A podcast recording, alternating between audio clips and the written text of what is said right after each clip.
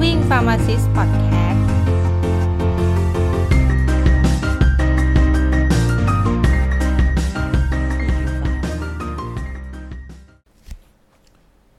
สวัสดีครับ พบกับ Keep Moving Pharmacist Podcast นะครับ กับผมราชานนท์ฮิรันวงศ์นะครับ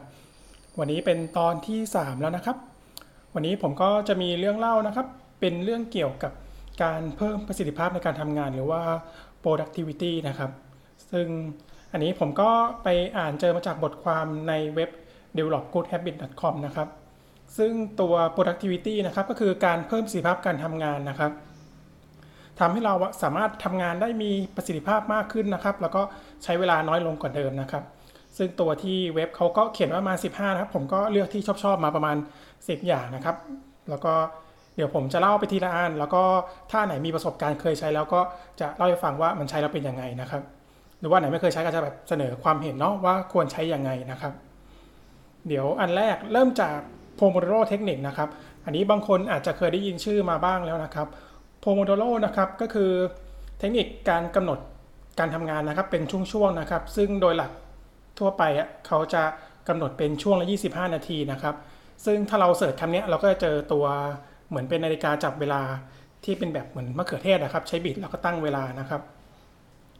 ซึ่งเราสามารถไปหาซื้องั้นมาใช้ก็ได้นะครับ หรือว่าง่ายๆเลย เราก็ใช้แอปพลิเคชันในมือถือนะครับ พวก timer อะไรเงี้ยแล้วก็ตั้งเวลาถอยหลังนะครับ แต่ส่วนตัวผมเองใช้เป็นนาฬิกา อันนี้ซื้อจากที่อีเกียมานะครับ เป็นตัว cube นะครับ มันสามารถใช้ตั้งใช้บิดแล้วก็ตั้งเวลาได้เลยครับ มันก็ใช้กับค่อนข้างง่ายนะครับ ง่ายกว่าที่กดแอปที่มือถือนะครับ แต่นี้ก็แล้วแต่สะดวกลองใช้กันนะครับ ซึ่งวิธี ใช้โพโมโดโรเทคนิคนะครับก็คือการกำหนดช่วงเวลานะครับ ซึ่งเราจะกำหนดเป็นช่วง 20 หรือ 25 นาทีก็ได้นะครับ แต่ตัวมาตรฐานก็ตั้งเป็น 25 นาที ซึ่งเราก็จะตั้งก็คือ พอเราเริ่มทำงานแล้วเราก็จะเริ่มตั้งแล้วเราก็จะทำงานนั้นไปเรื่อยจนหมดจนครบช่วงหนึ่งนะครับ ก็คือ 25 นาทีจากนั้นเราก็จะพัก ซึ่งพักมันก็จะมีอยู่ 2 แบบนะครับ ก็คือจะเป็นพักสั้น ๆ คือพัก 5 นาที แล้วก็เริ่มมาทำเป็น โพโลช่วงที่ 2 ต่อทำอย่างเงี้ยไปเรื่อยพอครบ 4 หรือ 5 ครั้ง ก็จะเป็นช่วงพักยาวก็จะพักแบบเป็นชั่วโมงเลยนะครับ ก็ถือว่าจบเซตหนึ่งของโพโลนะครับ ซึ่งโดยส่วนตัวก็คือพยายามเคยลองทำแล้วนะครับ แบบพัก 5 ทีปรากฏว่าไม่สำเร็จครับความขี้เกียจครอบงำก็เราก็สามารถก็ลองปรับใหม่ผมก็จะเป็นแบบว่าทำไปหมด 1 ช่วงนะครับเซสชั่นหนึ่งยี่ห้าที ก็จะพักเท่ากันเลยครับครึ่งชั่วโมง แล้วก็พบว่าวิธีเนี้ยมันก็จะโอเคกว่ามันก็ไม่ทำให้รู้สึกว่าตัวเองล้ามากนะครับ ซึ่งโดยทั่วไปก็ปกติจะตั้งเอาไว้ว่าวันหนึ่งก็จะทำอยู่ประมาณ4ถึง6โพโมโดโรนะครับ ซึ่งอันนี้มันแล้วแต่นะครับว่าเรามีเวลามากน้อยแค่ไหนนะครับขึ้นอยู่กับการแผนของเรา เช่นสมมติน้องๆที่กำลังเรียนอยู่อย่างเงี้ยก็จะมีแผนอ่านหนังสือ สมมุติว่าเราแผนอ่านตั้งแต่เริ่มเรียนเปิดเทอมเลยอะเราก็สามารถใช้วิธีแบบนี้ก็ได้คือแบบทำแค่วันละนิดคือวันละนิดวันละหน่อยไม่ต้องเยอะมาก แต่ถ้าเกิดบังเอิญเราไปทำในช่วงใกล้สอบเหลือเวลาที่เดียวอย่างเงี้ยถ้าแบบ ทำยี่ห้าพักยี่ห้าอย่านี้อาจจะแบบไม่ทันเหมือนกันนะครับ อันนี้ก็ขึ้นกับการวางแผนนะครับ ซึ่งที่เขาบอกว่าที่เขาแนะนำกันก็คือตัวนี้มันทำให้เราสามารถโฟกัสกับงานได้มากขึ้นนะครับ แล้วก็มันจะไม่เป็นการกดดันตัวเอง เพราะว่าเรารู้สึกว่าทำไปเนี่ยเดี๋ยวอดทนแบบเครื่องหนึ่งเราก็จะเสร็จแล้วนะครับ ไม่เกิน 25 นาที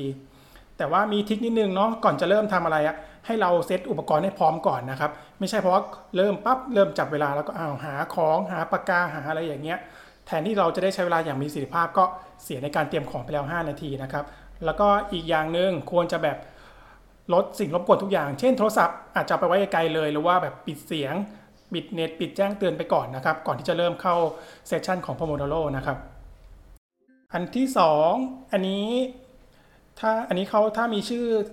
บางคนเนี่ยจะเคยได้ยินนะเขาเรียกว่า MIT หรือว่ามันย่อมาจาก Most Important Task นะครับ อันนี้เป็นการกำหนดสิ่งสำคัญที่เราจะทำในแต่ละวันนะครับ 3 อย่าง ซึ่งเราปกติ ถ้าคนที่ทำทูดูลิสไว้แล้วอะเราก็จะมีลิสต์สิ่งที่ต้องทำเนาะก็จะมียาวมากน้อยแล้วแต่บุคคลเนาะซึ่งวิธีเนี้ยเราจะกำหนดมาเลยเรียกว่าอะวันเนี้ยเราจะทำสามสิ่งเนี้ยโดยเราไม่ต้องสนใจอันอื่น ถ้าเกิดทำสามสิ่งเนี้ยเสร็จอะมันก็ จะช่วยแบบทำให้เรารู้สึกแบบผ่อนคลายขึ้นได้ โดยที่คือปกติแล้วจะแนะนำให้เราตั้งตั้งแต่คืนก่อนหน้าเนาะแล้วพอถึงเช้ามาเราจะได้ไม่ต้องเลือกอีกแล้วว่าเราทำอะไร เสร็จแล้วเราให้ทำสามสิ่งนี้เป็นอย่างแรก โดยทำหลังจากที่เราแบบอาบน้ำล้างหน้าแปรงฟันหรือว่าทานข้าวร้อยแล้ว เราก็เริ่มทำเลย เพราะว่าช่วงเช้าอะเราจะยังมีแบบมีกำลังใจมีพลังใจยังเยอะอยู่ เราแบบสมองยังเฟสอยู่ เราก็สามารถทำพวกงานพวกนี้ได้ง่ายได้อย่างง่าย ๆนะครับ แล้วก็อันนี้ทิกก็คือให้เราทาร์ตอันนี้เขาเรียกว่าทาร์ตเนาะคือเป็นงานย่อยๆเป็นขั้นตอนย่อยๆ ไม่ใช่เป็นโปรเจกต์นะครับ อย่างเช่นอะสมมติเรามีเคสต้อง solve เคสหนึ่งเราก็จะไม่เขียนว่าทำ solve เคสของที่เก็บมาจากวอร์ดนี้ อันนี้มันก็ไม่ทำให้เราเอ้ยมันก็จะเริ่มต่อไม่ได้เรารู้สึกว่าเป็นงานเป็นชิ้นใหญ่ทำให้กำลังใจเราก็จะไม่มี แต่เราจะเขียนใหม่ เราทำเป็นขั้นตอนครับ เช่นว่ากำหนดว่าเราจะทำวันนี้เราจะเขียน SNO นะครับของเคสนี้ เห็นไหมเราก็ทำได้มันจะเป็นดูขั้นตอนสั้น ๆ เราซึ่งเราสามารถประยุกต์ใช้กับ Pomodoro technique ได้ด้วยนะครับ หรือว่าถ้าเป็นน้องที่ทำงานโรงพยาบาลแล้วเนาะเช่นสมมติได้งาน assign มาว่าให้ไปหาว่ายาจิตเวชที่ใช้โรงพยาบาลเนี่ยมี drug interaction ที่สำคัญกับยาอะไรบ้างใช่ไหมถ้าเกิดเราตั้งหัวข้อมาเงี้ยเริ่มปั๊บเราก็จะรู้สึกว่าโอ้ยมันเยอะจังเลยทำอะไรก่อนดี อันนี้อาจจะแบบซอยเป็นขั้นตอนย่อยเช่น อันแรกหาก่อนว่ารายการจิตเวชของในโรงพยาบาลนะ กับยาที่คนไข้อาจรับมาจากโรงพยาบาลที่ส่งต่อมามีอะไรบ้างนะก็คือเป็นงานหารายการยาอย่างเดียวก่อน ยังไม่ต้องไปจับคู่ DI อันนี้มันก็เลยเป็นเรียกว่าทาร์ตย่อยๆนะครับอ่าหรือว่าจะเป็นกับน้องที่แบบยังไม่ได้ฝึกงานยังไม่ทำงานน้องอ่านหนังสืออยู่ เช่นอะสมมติเพิ่งเรียน pharmaco เรื่อง DM ไปอย่างเงี้ยแทนที่เราจะตั้งเป้าว่าอ่าวันนี้เดี๋ยวเราจะอ่านเรื่องยาทั้งหมดที่ใช้ใน DM มันก็โอ้โหเยอะมากจะอ่านกี่ชั่วโมงจบเราก็เอาใหม่ เรากำหนดเป็นขั้นย่อยว่า วันนี้เดี๋ยวจะอ่านเฉพาะยากลุ่ม sulfonylurea ก่อนนะครับ เห็นไหมเราก็รู้สึกว่าเอ้ยเราอ่านจบได้เนาะไม่เกินชั่วโมงก็จบแล้ว ต่อไปเป็นเทคนิคที่ 3 นะครับ คือการกำหนดเวลานะครับในการเช็คอีเมล หรือว่าไลน์นะครับ ซึ่งโดยปกติแล้วเวลาเรามีแจ้งเตือนในโทรศัพท์ ไม่ว่าจะมีเมลเข้าหรือว่าไลน์เข้ามาเงี้ยเราก็จะหยิบขึ้นมาดู ซึ่งรวมๆแล้วโดยส่วนตัวผมเองที่เคยแท็กเอาไว้ วันหนึ่งพบว่ายกขึ้นมาดูบ่อยมากครับ2-300 ครั้งต่อวัน ซึ่งเทคนิคเนี้ย ก็จะบอกว่า เราควรกำหนดนะครับ เวลาที่ตายตัวในการไม่ว่าจะเป็นเช็คอีเมล หรือว่าไลน์นะครับ ซึ่งอย่างผมเองก็เช็คถ้าอย่างอีเมลเช็คแค่มันวันละสองครั้ง จะเป็นช่วงหลังกินข้าวเที่ยงกับกินข้าวเย็นเนาะแค่วันละสองครั้ง เพราะว่าโดยส่วนใหญ่เมลจะไม่ค่อยเร่งด่วนมากนะครับ ส่วนถ้าเป็นไลน์เนี้ยผมก็จะไม่ได้กำหนดเวลาตายตัวนะครับ ส่วนใหญ่ก็จะเป็นช่วงหลังหมดแต่ Pomodoro นะหมดสัก session หนึ่งหรือว่าสอง session ก็หยิบขึ้นมาดูทีหนึ่งนะครับ มันก็ จะไม่ถี่มากนะครับ ซึ่งเทคนิคนี้การที่เราจะทำได้เราต้องปิดการแจ้งเตือนทั้งหมดนะครับ ไม่ว่าจะเป็นเมลหรือว่าไลน์นะครับ แล้วเราก็ใช้เป็นการกำหนดช่วงเวลาเราหยิบขึ้นมาดูเองนะครับ ซึ่งตรงส่วนนี้พอเราได้ลองใช้ดูนะครับ จะทำจะเห็นได้ชัดเลยว่าเราอะจะมีสมาธิหรือว่ามีเวลาในการทำอะไรอะได้อย่างต่อเนื่องได้นานยิ่งขึ้นนะครับ เพราะว่าอย่างที่บอกนะพวกการแจ้งเตือนไลน์อีเมลเนี่ย มันเป็นดิกชันอย่างหนึ่งหรือว่าสิ่งรบกวนนะครับในแต่ละวันของเรานะครับ ส่วนใครที่อยากจะลองใช้เทคนิคนี้ แต่ว่ากลัวว่าเราจะพลาดการสื่อสารหรือว่าเรื่องสำคัญอะไรไปนะครับ ก็อาจจะเริ่มเป็นแค่ว่าหยิบมาดูสักชั่วโมงละครั้งก็พอนะครับ ซึ่งผมก็เชื่อว่าชั่วโมงชั่วโมงละครั้งก็ถือว่าถี่มากพอแล้ว เพราะว่าถ้าเกิดมีเรื่องด่วนอะไรจริงๆฮะส่วนใหญ่แล้วผู้ที่ต้องการติดต่อเราอะก็จะโทรมาหรือไม่ก็ต้องเมนชั่นเราเลย ถ้าเห็นเราแบบเงียบหายไม่ตอบไปนะครับ ซึ่งอันนี้ก็ แนะนำให้ไปทำเป็นอย่างแรกนะครับ เพราะว่าเราจะได้เวลากลับคืนมาในแต่ละวันค่อนข้างเยอะเหมือนกันนะครับ เทคนิคที่ 4 นะครับ อันนี้ชื่อว่าเทคนิค2 minute rule นะครับ หรือว่าเทคนิคการทำอะไรก็ได้ถ้าทำเสร็จได้ใน 2 นาทีนะครับ อันนี้คือระหว่างวันปกติเราก็จะมีเรื่องเล็กๆน้อยๆเข้ามาระหว่างวันนะครับ ซึ่งถ้างานนั้นนะสามารถ ทำได้ภายใน 2 นาทีนะครับ ให้เราทำไปเลย เพราะว่าถ้าเราทำมาเลยอะเราก็เสียเวลาแค่ 2 นาที ซึ่งมันเป็นเศษเวลามันจะไม่ค่อยกระทบกับงานที่เราแผนไว้เรื่องงานที่เรากำลังทำอยู่ไปมากนะครับ แต่ถ้าเกิดว่างานนั้นน่ะมันใช้เวลามากกว่า2อาทิตย์เนี่ยอย่างเงี้ยให้เราไม่ต้องคิดอะไรกับมันเลย เราจดเก็บไว้ก่อน เก็บไว้ใน to do list ก็ได้ หรือว่าโน้ตอะไรของเราก็ได้แล้วเดี๋ยวเราค่อยมาจัดการหรือโปรเซสกับมันทีหลังก็ได้นะครับ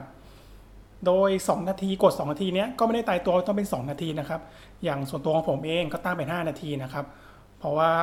ผมรู้สึกว่า2นาทีสำหรับผมมันน้อยเกินไปนะครับรู้สึกว่า5นาทีมันก็รู้สึกว่ามันจะยืดหยุ่นมากกว่านะครับ แต่มันก็บางทีถ้าเกิดมีงาน5นาทีเข้ามาเยอะมากทีก็จดเก็บไปเหมือนกันนะครับ เพราะมันจะจะกระทบกับแผน ซึ่งตรงเนี้ยก็แล้วแต่แต่ละคนเนาะว่าจะชอบแบบไหน อันนี้ก็ไปลองดูได้นะครับ เพียงแต่ว่าช่วยแนะนำคือที่เป็น 2-5 นาที ไม่ควรให้ยาวกว่านี้ มันจะกระทบกับงานอื่น ๆ ที่เราแผนไว้งานที่เรากำลังทำค้างอยู่นะครับ เทคนิคที่ 5 นะครับ การใช้ template นะครับ template นะครับหรือว่าแม่แบบนะครับในเอกสารต่างๆนะครับ ซึ่งเอกสารพวกนี้มันจะช่วยทำให้เราอะสามารถทำงานได้น้อยลง แทนที่เราต้องมาขึ้นมาร่าง template ทุกครั้งเราก็ทำเป็นแค่กรอกข้อความลงในช่องว่างนะครับ ที่เราเว้นไว้ โดย template เนี้ยถ้าสำหรับที่น้องที่ยังเรียนหรือฝึกงานอยู่ ก็เหมือนเดิมยกตัวอย่าง SOAP ตลอดเลยครับ ก็คือโซฟนะครับสังเกตให้เลยว่ามันจะมีส่วนที่มันคล้าย ๆ กัน แล้วก็ไม่ค่อยต่างกันมากในทุกเคสนั่นคือส่วนของข้อมูลคนไข้นะครับไม่ว่าจะเป็นพวก CC PMH หรือว่าจะเป็นพวกแพ้ยาหรือว่า PE นะครับ พวกนี้เราสามารถทำเป็นเทมเพลตพื้นฐานไปได้เลย แล้วก็เวลาเราเก็บเคสมาแล้วเนี่ย เราก็แค่ดึงข้อมูลมากรอกใส่ได้เลย มันก็จะลดเวลาไป ถึงแม้จะดูว่าหัวข้อมันดูไม่ค่อยเยอะอะไร แต่มันก็อาจจะลดเวลาไปได้นะครับ 3-5 นาทีเลยในการทำเคสแต่ละเคสนะครับ หรือว่า ถ้าเป็นน้องที่ทำงานแล้ว โดยเฉพาะงานโรงพยาบาล มันก็จะมีงานหนึ่งที่น้องทำบ่อยๆนั่นคือการเขียนโน้ตนะครับในคอมพิวเตอร์นะครับ ซึ่งถ้าเราอะต้องมาพิมพ์ใหม่ทุกครั้งเลยอะมันก็จะใช้เวลาค่อนข้างเยอะนะครับ ยิ่งคนที่พิมพ์ไม่ค่อยคล่องนะครับ ก็ยิ่งเสียเวลาบางคนอาจจะเสียเวลาพิมพ์นานกว่าคุยที่กับคุยกับคนไข้ซะอีก ซึ่งตรงนี้เราก็ทำ template template ไว้ได้นะครับ เช่นแบบแพ้ยาเงี้ยเราก็จะรู้แล้วว่ามีโครงสร้างคร่าวๆมีอะไร เช่นว่าคนไข้มีอาการอะไรมา คิดว่าแพ้ยาอะไรแล้วก็ recommend อะไร ซึ่งตรงเนี้ยเราก็สามารถเอา template มาก๊อปแล้วเราก็เปลี่ยนข้อความดู ให้เป็นข้อมูลของคนไข้ มันก็ทำให้เราอะสามารถพิมพ์โน้ตในระบบคอมพิวเตอร์ได้เร็วขึ้น หรือว่าเป็นแบบโน้ตตัวอย่าง เช่นแบบโน้ตคนไข้มีประวัติเป็น G6PD ซึ่งเราก็ต้องใส่ไปว่าคนไข้ห้ามใช้ยาอะไรบ้างในในที่มีอยู่ในโรงพยาบาลอย่างเงี้ย แทนที่เราต้องมาเสียเวลาพิมพ์ยาใหม่ทุกตัว แล้วก็แค่ก๊อป template แล้วเราก็พิมพ์ชื่อเราใส่เข้าไปใส่วันเวลาไปแค่นี้ก็เสร็จแล้วนะครับ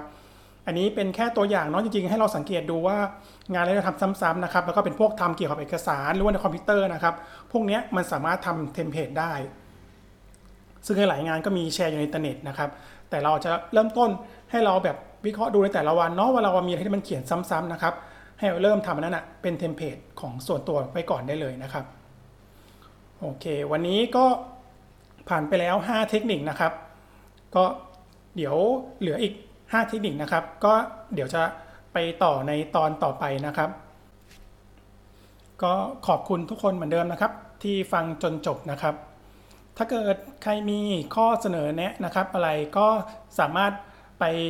แจ้งผ่านตรงหน้า Facebook Page ได้นะครับ ชื่อเดียวกับพอดแคสต์นะครับ คือ Keep Moving Pharmacist นะครับ ไม่ว่าจะเป็น เรื่องเสียงเออเรื่องพูดเรื่องพูดรวบคำอันนี้ก็พยายามแก้อยู่นะครับ แต่ก็จะพยายามนะพอดีมันติดเป็นนิสัยแล้วนะครับ ก็ก็จะพัฒนาพยายามพัฒนาตลอด เพราะว่าการที่มีคนมา feedback ทำให้เรารู้ตัวว่าเอ้ยเรายังทำได้ไม่ดี เพราะว่าถ้าเกิดคิดอยู่คนเดียวเราก็จะเผลอเข้าข้างตัวเองอยู่นะครับ หรือว่าใครมีคำถามอะไรหรือว่ามีเสนอแบบหัวข้อที่อยากให้พูดถึง อยากให้แบบให้เล่าอะไรไหมแบบว่าเทคนิคเรื่องการฝึกงาน ซึ่งจริงๆ ผมก็มี list ไว้แต่มันก็จะค่อยทำไปเรื่อยๆ ก่อนนะครับ แต่เกิดใครมีคนสนใจอะไรเงี้ยก็จะดึงมาทำก่อนนะครับ ก็เสนอกันมาได้นะครับ แล้วก็เดี๋ยวติดตามพบกับตอนต่อไปนะครับ กับ5เทคนิคที่เหลือนะครับ สวัสดีครับ